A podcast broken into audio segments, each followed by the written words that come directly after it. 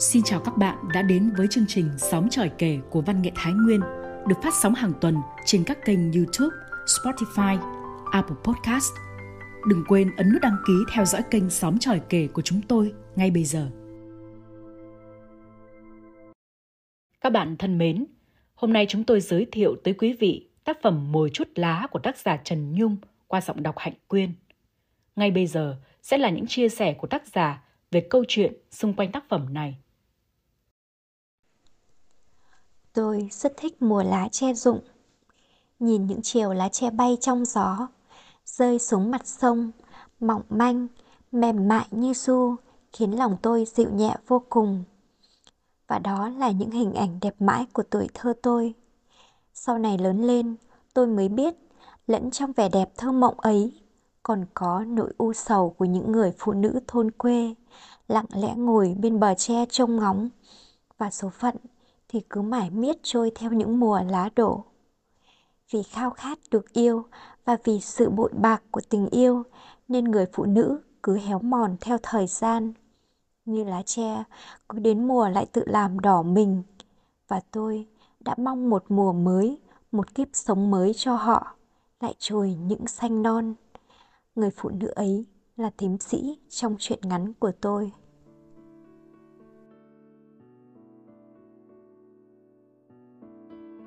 Tôi đã từng rất thích mùa lá che rụng. Đó là khoảng tháng 2 âm lịch. Mưa phùn và lá chút xuống đỏ ối. Tôi thích bởi cái sự nhẹ tênh khi đặt mình trên bờ cỏ xanh của lá, khiến tôi luôn có cảm giác yên bình, thư thái. Ngày ấy, có mỗi thím sĩ cùng suy nghĩ giống tôi. Chiều nào cũng thế, dù phải quét hết những nhẹ tinh đó của hai thím cháu, cho vào sọt và gánh về nhà đun bếp nhưng thím vẫn nhớ để dành một vạt lá mỏng gần bờ sông cho tôi ngồi mơ mộng. Không có lá để ngắm, khéo cháu tôi lại giận lây sang tôi, lại chảy xịu cái mặt suốt cả ngày mất. Khi ấy, tôi cười thật tươi với thím, để lộ hai cái răng cửa hàm trên to tướng. Còn thím sẽ khen tôi xinh xắn và đáng yêu lắm. Không biết thím thích mùa lá tre thật, hay chỉ nói để lấy lòng nhưng tôi vẫn cứ vui đến lạ thím mến tôi, hay vuốt tóc tôi và kể chuyện thế nên, tôi hay bám lấy thím ngoài những giờ chơi với bọn trẻ con trong làng thím sĩ lấy chú ruột tôi đã được một năm năm đó, tôi 13 tuổi. Mẹ bảo chú Chỉnh cứ đi làm xa mãi tít tận Nghệ An cùng với người đàn bà trong mộng, nên thím chẳng thể có con. Tôi chẳng hiểu lắm chuyện người lớn nên không mấy để tâm. Những chiều đi học về, tôi cứ hồn nhiên chạy sang nhà ăn khoai mật thím nướng. Mỗi lần sang, tôi thấy thím hay ngồi bên thềm không nón lá. Thím sẽ nháy mắt để tôi lủi xuống bếp. Hôm nào, thím phải đi làm ngoài cánh đồng thì ông bảo đã có khoai để dành ở dưới trạn cho tôi. Tay thím chẳng đẹp mà nướng khoai lại ngon thế. Lâu rồi thành quen, tôi cứ ngồi tránh ngon lành, mặc chân tay mùm mép nhọ nhem vì cho bếp. Cũng chẳng để lọt tai những lời bà nội kèo nhèo trong suốt thời ăn khoai. Còn cái nhà, chỉ được cái nét tham ăn, tục uống. Về nhà mày mà nấu, ai phải còng lưng ra trồng khoai cho mày ăn không mãi thế. Nhưng kệ, mai tôi lại sang. Biết tin chú Chỉnh về thăm thím sĩ. Trưa hôm ấy, tôi ăn cơm thật nhanh. Tôi không ngủ mà chạy vù sang bên đó, leo lên bức tường đất đã nghiêng nghiêng, nần nứt, vàng sậm. Nhưng tôi chắc chắn nó chưa có khả năng đổ vì người tôi nhẹ. Tôi định nhảy xuống vườn chuối để đi tắt vào nhà cho nhanh. Nhưng chợt có tiếng chú Chỉnh trong nhà vọng ra khăn gắt. Tôi chưa từng yêu cô. Vậy tại sao anh lại lấy em về? Thím sĩ nhẹ nhàng. Tôi lấy vì bố mẹ bắt lấy. Sao anh không nói sớm với em? Nói sớm làm sao lấy cô về được. Về nhà này cô có trách nhiệm chăm lo cho bố mẹ chồng. Còn tôi, cô lo cũng được. Không lo cũng được. Tôi tự lo được cho tôi. Vài hôm nữa tôi đi. Hãy tha lỗi cho tôi. Không phải chờ thư tôi đâu. Sẽ lâu lắm đấy. Chú dịu giọng. Tôi... tôi có lỗi gì? Lỗi do ông trời, chúng ta không có duyên. Chú đáp lời thản nhiên như thể mặc kệ mọi chuyện sẽ ra sao thì ra. Chúng mày lại cãi nhau cái gì thế? Con cái sĩ là vợ mà cứ chồng nói một câu vợ cãi một câu như chém trả thế. Phải biết nín nhịn chứ. Một vừa hai phải thôi. Lấy chồng an phận nhà chồng. Rõ chưa? Tiếng bà nội réo lên, làm tôi dựng hết tóc gáy. Tiếng bà vẫn hay to như thế. Tại chú mà thím bị bà mắng. Chưa bao giờ tôi lại thấy ghét chú và giận bà đến thế. Tôi ghét người làm thím sĩ của tôi buồn. Thím chẳng khi nào làm tôi buồn cả.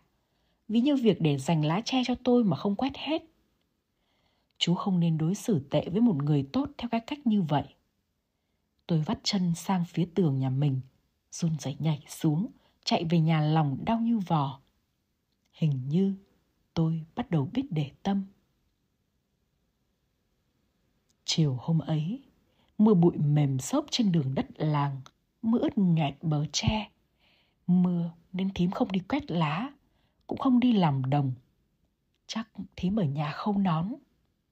Mà cũng chẳng biết được. Nếu là tôi, có khi tôi nằm trên giường khóc nức. Vì mỗi lần tự ái hay có chuyện gì với mẹ là tôi hay làm thế. Trưa hôm sau, tôi lững thững ra bờ tre. Có vài đứa bé đi theo nhưng bọn chúng chỉ mải chơi nhảy dây, bắt chuồn chuồn nên chẳng đứa nào ngồi cạnh tôi cả. Chợt tôi thấy một đồ vật vuông vắn có trong cái túi mỏng nằm vụi vọ dưới bụi tre. Tôi thò tay lôi ra được một cuốn nhật ký nhỏ. Của thím sĩ. Sao thím lại để ở đây nhỉ? Hay là thím muốn vứt nó đi? Hình như thím không nỡ vứt xuống sông. Nó cũng đã ngấm một ít nước mưa. Để lâu nữa thì hỏng hết. Tôi lùi kín vào trong bụi cây, hí húi đọc. Ngày 26 tháng 1 mình là một cô gái bình thường, không có nhiều tài lẻ như những cô gái khác. Thế nên mình cũng chỉ ao ước có một tình yêu đầu đời, thật giản dị thôi nhưng hạnh phúc. Mình sẽ chỉ yêu một người và lấy người đó làm chồng. Ngày 28 tháng 1 Ước gì sau này lấy chồng, mình sẽ có một ngôi nhà nhỏ, một mảnh vườn nhỏ, một vài thước ruộng trồng lúa. Mình sẽ có ba đứa con, nghèo nghèo một chút cũng được, nhưng ấm áp tiếng cười. Cuộc sống của mình mong là cũng êm đềm như mặt sông đó những chiếc lá rụng, trôi đến những miền dù xa nhưng hạnh phúc. Ngày mùng 2 tháng 2 Mẹ bảo mình không sinh, mắt một mí, mũi hơi to, người lại thấp, chỉ được cái trắng. Mà trắng thì không mài ra ăn được, nên phải học hỏi và rèn luyện cho cái nét đẹp. Mẹ bảo về bên nhà ấy làm dâu thì phải biết chăm lo sớm tối thì người ta mới quý. Còn cái không khâu nón, mình thích, mình sẽ mang theo, kiếm đồng ra đồng vào. Ngày 12 tháng 2 Mình không phải đi tìm hạnh phúc đâu xa, hạnh phúc đây rồi, ở rất gần. Tình yêu đầu như mình mong ước với một anh chàng làng bên kém mình 2 tuổi. Không sao, miễn yêu thương nhau là được. Ngày mai mình cưới. Ngày 22 tháng 2 Chẳng có thư anh. Nhớ. Ngày mùng 2 tháng 3 Ngày mai anh về. Ngày mùng 3 tháng 3 Chẳng có gì để đọc nữa. Tôi thất thểu bước về nhà, lén lút giấu quyển sổ vào trong cặp sách. Tối đó tôi dở sổ của thím ra định biết gì đó nhưng lại thôi. Lòng tôi dối bời, bứt rứt đến khó chịu. Tôi ngó ra ngoài cửa sổ, trăng mờ lắm, cứ lùng bùng trong mây. Bố đang trẻ tăm dưới bếp, mẹ thì đang nấu nước. Đàn ông thay đổi theo hoàn cảnh còn đàn bà rơi vào hoàn cảnh này sẽ không biết thay đổi như thế nào bố mẹ mình lấy vợ gần cho chú để giữ chân chú lại nhưng không giữ được thôi thì mặc xác Chú muốn yêu ai thì yêu. Hạnh phúc hay không do chú quyết định. Có ép cũng không được. Chỉ tội cho thím sĩ, ngoan hiền được nết mà chú không thương. Biết làm thế nào được. Bố chép miệng rồi lại lặng yên. Tôi ngồi thụp xuống bàn học, không nhét nổi chữ nào vào đầu. Rồi tôi trèo lên giường trùm chăn, ôm cuốn nhật ký của thím. Hình ảnh thím ngồi khâu nón bên hiên nhà, tóc dài chạm xuống bậc thềm, mượt óng, và nụ cười dịu dàng nhìn tôi cứ hiện hiện trước mắt. Tôi chẳng muốn nụ ấy phải tắt, chẳng muốn nhìn thím phải khổ và không biết làm thế nào. Có tiếng dép lẹt quẹt, vội vã ngoài sân. Chỉ có thể là thím sĩ. Hình như tôi còn thuộc cả nhịp chân của thím nữa. Đúng là thím sang nhà tôi nói chuyện với bố mẹ. Bố mẹ tôi biết thím khó xử, nhưng vẫn khuyên thím nên chịu đựng một thời gian, biết đâu tình cảm chân thành sẽ dần cảm hóa được chú. Chú bị người đàn bà nó bám giết lấy, chưa thể dứt được. Tôi bật dậy chào thím, và thấy thím cố không để rớt nước mắt trên đôi mi đã sưng mọng. Anh ấy nói sẽ đi bộ đội, mới cưới nhau chưa được bao lâu đã nhiều khủng hoảng quá. Em phải chờ đến khi nào? Bố mẹ tôi ngồi buồn. Thím cắp đón ra về. Tôi chạy theo, đưa cho thím quyển sổ nhật ký. Thím viết văn hay thế ạ? À? Sao thím không đi làm cô giáo? Thím rúi vào tay tôi. Nếu trong muốn cứ giữ lấy, thím bỏ nó đi rồi. Nhà thím nghèo, không được học cao. Trẻ con, nghĩ nhiều làm gì chuyện người lớn. Tôi cầm tay thím. Cháu thương thím lắm. Thím xoa đầu tôi xúc động. Giá thím có một đứa con như cháu thì tốt biết mấy. Đêm sơ xác dưới mưa bụi như là khuôn mặt của thím đã bắt đầu cúi xuống, héo úa, xấu xí vì sắp phải về nhà, đối diện với một người quyết tâm ra đi. Tôi nâng niu cuốn nhật ký và muốn thím hiểu rằng dù là trẻ con nhưng tôi có thể thương thím nhiều hơn là chú.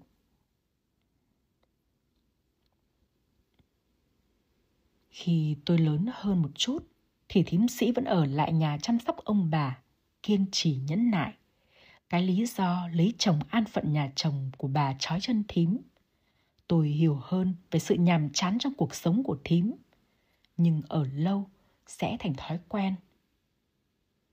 Tôi bắt đầu yêu, đã có những tư tưởng giống y như những gì thím viết trong nhật ký ngày xưa vậy.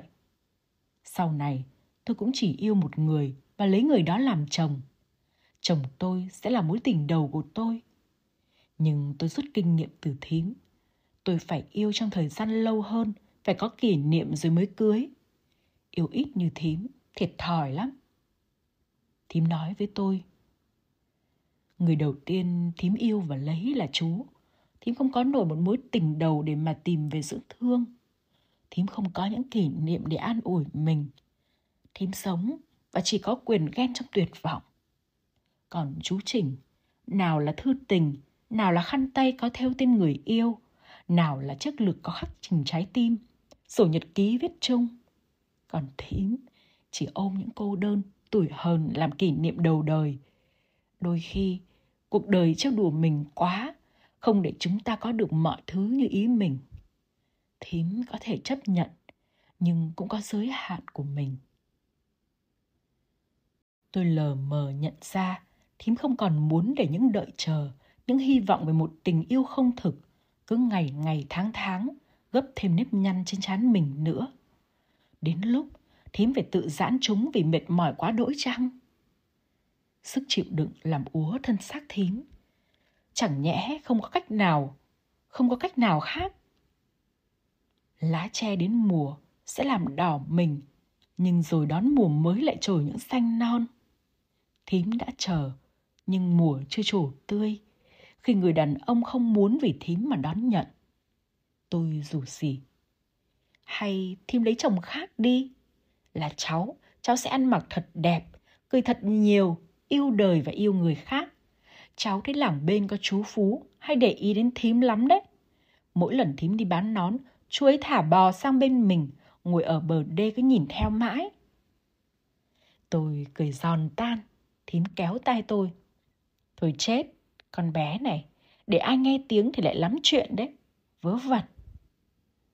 Thím đỏ mặt, cảm giác khi trêu được ai đó khiến tôi cười đến không mở nổi mắt. Lúc mở được ra thì thím đã bỏ đi nhặt mo tre khâu nón, tít đằng búi gần nhà bà Trấn. Khi ấy là khoảng mùa hè tháng 6, gió hè thổi mắt dựa trên bờ đê. Trưa ấy mặt nước sông êm đềm đến lạ. Tôi xa bóng mình, rồi lại thôi vì thấy bọn trẻ con đang tiến lại gần, chúng họ reo ầm ĩ. Chợt, tôi nghe thấy tiếng mẹ gọi thím. Có thư, có thư thím sĩ ơi! Thím thả hết tập mo che xuống đường, chạy vội. Từ xa, nhưng tôi cũng cảm nhận được cơ mặt của thím giãn ra và cặp môi nhoẻn cười. Tôi lấy viên đá, ném ùm xuống mặt sông, trêu những đứa trẻ đang ném thia lia những viên ngói nhỏ, dẹt và cười vang. Mải vui, tôi chẳng hề biết việc đột ngột xảy ra tiếp theo. Mẹ dìu thím sĩ mềm như bún về nhà.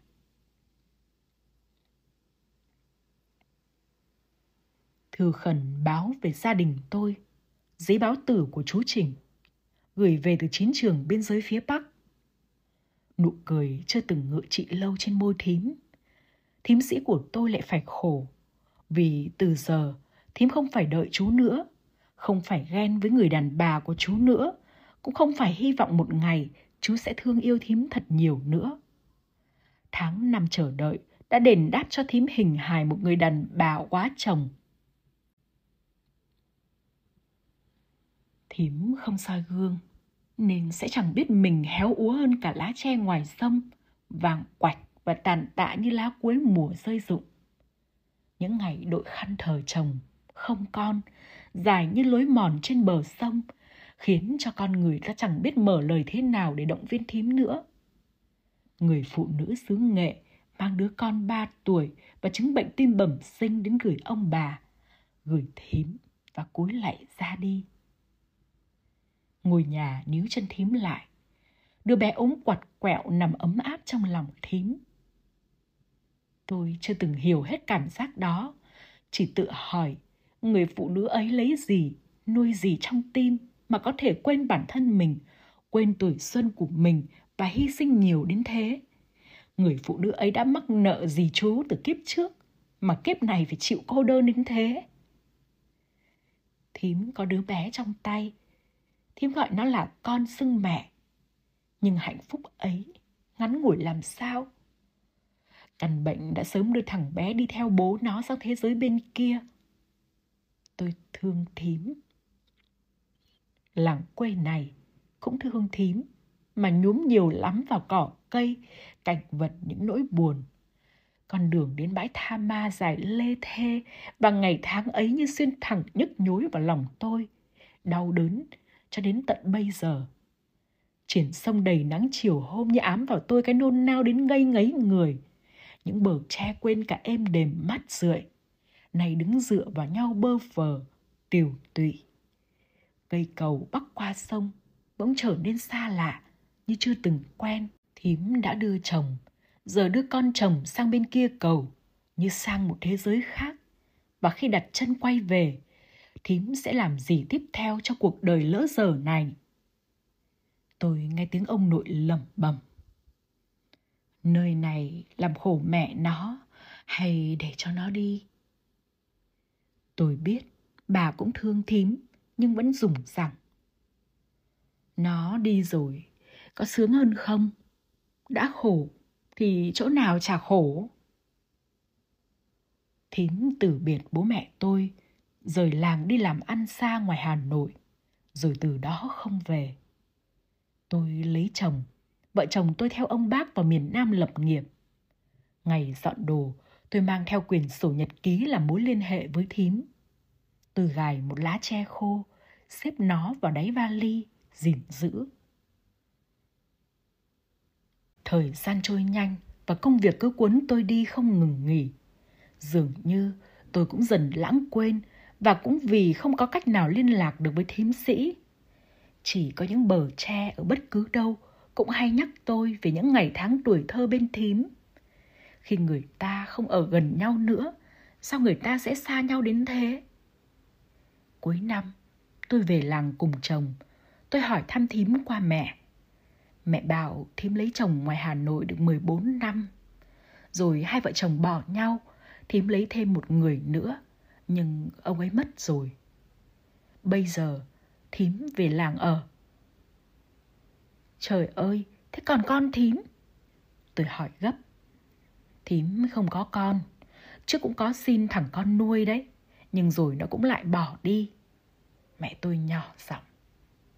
Tôi nheo mắt lại, thấy chịu nặng trong lòng. Thím giờ chắc cũng gần 60 mẹ nhỉ?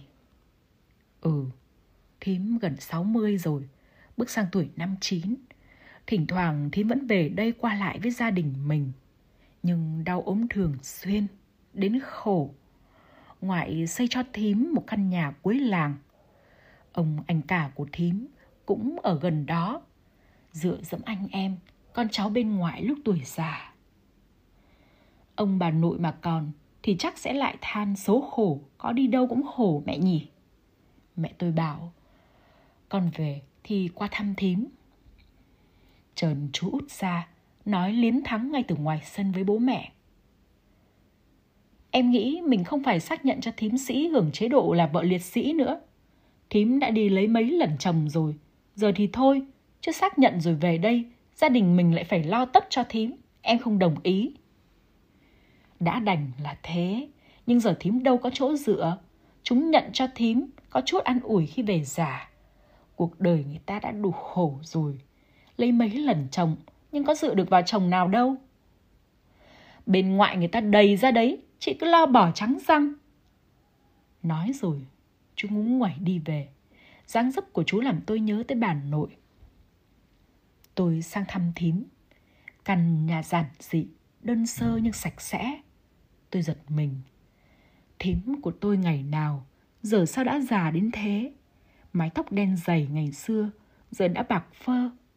Khu vườn đầy những cây ăn quả, nào ổi nào khế. Lũ trẻ con díu rít một góc vườn. Thím bị còng sớm vì bệnh tật. Đáng ra, ở cái tuổi của thím, chưa đến mức như thế. Tôi cầm tay thím để tìm những vết kim châm khâu nón ngày xưa. Nhưng tay thím đã già nua, nhăn nheo run rẩy. Thím đau nhiều không? Thím đau gần chục năm nay rồi, xương cốt chẳng ra gì nữa. Còn ở trong đó làm ăn tốt không? Dạ tốt ạ. À. Thím ở một mình thế này, đêm hôm biết làm sao. Thím vẫn khỏe chán, người ta đau ốm nữa vẫn còn chịu được. Mình mới thế này, đã ăn thua gì? Tôi rơm rớm nước mắt. Hay là tối nay con sang ngủ với thím? Thôi con, dân làng dị nghị, thím đã đi mấy bước nữa rồi. Nhưng đâu phải thím muốn thế. Con sang chơi là thím vui lắm rồi. Tôi gửi thím chút đồng quà rồi chào thím ra về. Lần gặp đó cũng là lần cuối cùng. Vài tháng sau, mẹ gọi cho tôi về đưa thím ra đồng mo yên nghỉ. Tôi đặt vé máy bay mà chân tay cứ rối lên. Mẹ tôi bảo không dám đưa cho gia đình thím tờ giấy chứng nhận vợ liệt sĩ tái giả nữa. Muộn rồi. Gia đình mình có lỗi với thím nhiều. Tôi nán lại trước mộ thím. Cuốn sổ nhật ký từ ngày quen thím tôi đã kịp thả xuống mộ cùng một chiếc lá tre xanh làm bạn. Tôi đã viết tiếp trong cuốn sổ của thím trong nhiều ngày tháng sau này. Con yêu thím như yêu mẹ của mình. Không biết tấm lòng nhỏ bé của tôi có bù đắp được phần nào những thiệt thòi, hy sinh của thím hay không? Mùa lá tre ngoài kia cứ úa vàng, rụng xuống rồi lại tái sinh. Thím của tôi khô héo vì trần gian như một chiếc lá tre nhỏ. Nay thím về thế giới bên kia rồi, nhưng tôi vẫn mong một cuộc đời thím sẽ tái sinh trong một hình hài khác như những chiếc lá kia sẽ xanh lại khi đến mùa và tươi non đón gió bên triền sông phủ đầy nắng ấm.